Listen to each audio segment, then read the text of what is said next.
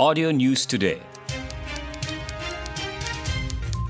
Audio News Today, edisi malam, 15 Julai 2020. Jumlah kehadiran murid ke sekolah di Sabah hari ini memuaskan dengan lebih 90% kehadiran dicatatkan. Pengarah Pendidikan Negeri, Dr. Mistrin Radin berkata, pencapaian tersebut merupakan komitmen dan kesungguhan ibu bapa dalam memastikan anak-anak tidak tercicir dalam pembelajaran setelah beberapa bulan sesi persekolahan ditangguhkan. Beliau berkata demikian kepada pemberita selepas melakukan tinjauan di empat buah sekolah iaitu di Sekolah Menengah Advent Tamparuli, SJKC Chunghua, SK Saint Edmund dan SMK Narinang di Kota Belud. Jelasnya hasil tinjauan mendapati keseluruhan sekolah mematuhi prosedur operasi standard SOP yang ditetapkan Kementerian Pendidikan dan Kementerian Kesihatan. Dr. Mistrin berkata persediaan awal yang dilakukan setiap sekolah memudahkan semua pelajar membudayakan normal baharu di sekolah masing-masing. Pihaknya juga akan melakukan tinjauan susulan di sekolah-sekolah bagi memastikan pematuhan SOP dipatuhi secara berterusan. Pasukan Polis Diraja Malaysia PDRM turut sama memantau keadaan hari pertama persekolahan hari ini. Ia termasuk pemantauan pematuhan prosedur operasi standard SOP yang ditetapkan Kementerian Pendidikan serta pemantauan aktiviti tidak sihat di kawasan sekolah dan sekitarnya. Ketua Polis Daerah Kota Kinabalu, ACP Habibi Manjinji yang ditemui di Sekolah Tinggi Kota Kinabalu berkata, pemantauan berkenaan penting bagi memutuskan rantaian penularan wabak COVID-19 dan memastikan pelajar sekolah bebas daripada aktiviti tidak sihat. Dalam pada itu, Pengetua Sekolah Tinggi Kota Kinabalu, Lily Wong Bit Lee, menyatakan penghargaan atas bantuan dan kerjasama pihak polis dari segi pemantauan disiplin serta pematuhan SOP di sekolah berkenaan. Lily Wong berkata penglibatan dan kerjasama pihak polis di sekolah dapat membantu pihaknya meningkatkan tahap disiplin di sekolah berkenaan. Sementara itu di Penampang, seramai 68 anggota IPD berkenaan ditugaskan sebagai pegawai perhubungan sekolah PPS di 6 buah sekolah menengah dan 28 sekolah rendah. Ketua Polis Daerah Penampang DSP Muhammad Haris Ibrahim berkata, setiap sekolah dipantau 4 PPS secara berkala sepanjang sesi persekolahan berlangsung. DSP Haris ditemui pemberita selepas memantau pematuhan SOP di SMK Limbanak Penampang yang mempunyai 1,109 pelajar sesi pagi dan petang. Setakat ini, tiada kes pelanggaran SOP dilaporkan di Kota Kinabalu dan Penampang sejak sesi persekolahan pelajar tingkatan 5 dan 6 dibuka 24 Jun lalu. Di Keningau, 72 sekolah rendah dan 12 sekolah menengah serta sebuah kolej vokasional memulakan kelas hari ini. Tinjauan di SK St. Francis Xavier dan SMK Keningau 2 mendapati para pelajar mematuhi SOP ditetapkan ketika berada di kawasan sekolah. Pelajar yang hadir kelihatan teruja dapat memulakan kelas semula serta bertemu dengan rakan dan para guru.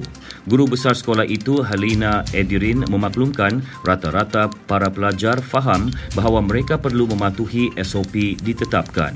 Sementara itu, Pengetua SMK Keningau 2, Ahmud Saribin berkata, persediaan awal serta SOP yang disediakan adalah demi kepentingan semua pihak.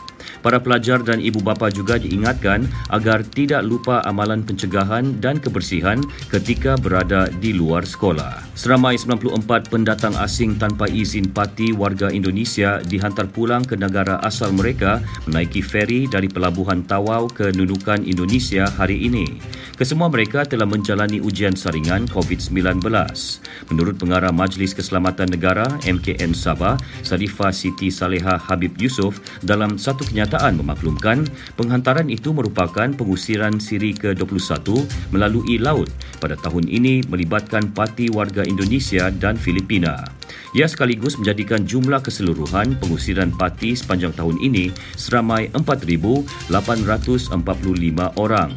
Katanya MKN Sabah komited memastikan semua parti yang ditahan dihantar pulang ke negara asal dengan kerjasama pihak kedutaan negara terbabit. Proses penghantaran pulang parti diselaraskan bersama Jabatan Imigresen Malaysia dengan bantuan Jabatan Kesihatan, Polis Diraja Malaysia dan pelbagai agensi berkaitan. Seramai 890 individu masih aktif menjalani kuarantin COVID-19 di negeri ini. Daripada jumlah berkenaan, 130 orang menjalani kuarantin di 11 pusat kuarantin aktif di seluruh negeri. Menurut infografik Jabatan Kesihatan Negeri Sabah JKNS di laman Facebook Pengarah Kesihatan Negeri Sabah Datuk Dr. Christina Rundi, seramai 760 masih menjalani kuarantin di rumah. Setakat ini seramai 71,735 individu telah tamat menjalani proses kuarantin. Sementara itu, semalam sebanyak 469 premis diperiksa dalam operasi bersepadu PKPP di seluruh negeri dan tiada pelanggaran prosedur operasi standard SOP dilaporkan. Dalam pada itu, tiada kes baru kolera dilaporkan semalam. Bagaimanapun, infografik JKNS memaklumkan terdapat tiga sampel persekitaran positif kolera direkodkan. Jumlah kes setakat ini kekal 39 yang dilaporkan di Sempurna 16, Kota Kinabalu 12, Beaufort 4, Putatan 3, Kinabatangan 2 dan masing-masing satu di Sipitang dan Tuaran. Daripada keseluruhan kes dilaporkan, tujuh kes merupakan kes asimptomatik iaitu tidak bergejala. Kemaskini stok penduduk dan perumahan negeri menerusi banci penduduk dan perumahan negara 2020 perlu kerjasama setiap individu di negeri ini.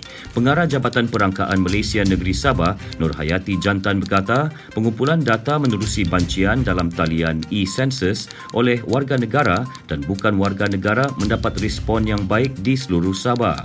Beliau menyatakan demikian kepada media di Kota Kinabalu selepas mengadakan kunjungan terhadap Yang di-Pertuan Negeri Sabah Tun Dr. Juhar Datuk Mahirudin di Istana Negeri, Kota Kinabalu. Setakat ini, kira-kira 50,000 poskad telah diedarkan di Sabah dan dikenal pasti menjawab menerusi talian e-census. Sementara kawasan yang belum menerima poskad boleh mendaftar menerusi mycensus.gov.my manakala penduduk yang tidak mempunyai capaian internet akan dibanci menerusi bancian bersemuka bermula Oktober depan. Kira-kira 7,740 pembanci dan 1,200 penyelia telah dilantik bagi proses bancian yang bermula sejak 7 Julai lalu. Tegasnya, tiada bayaran dikenakan bagi proses bancian yang meliputi maklumat kediaman dan ahli dalam rumah. Sekian berita Audio News Today disampaikan Konstantin Palawan. Audio News Today diterbitkan Audio Studio Works dan diedarkan dengan kerjasama Sabah Info. Ikuti lebih banyak berita di Telegram t.me slash Sabah Audio News Today. Audio News Today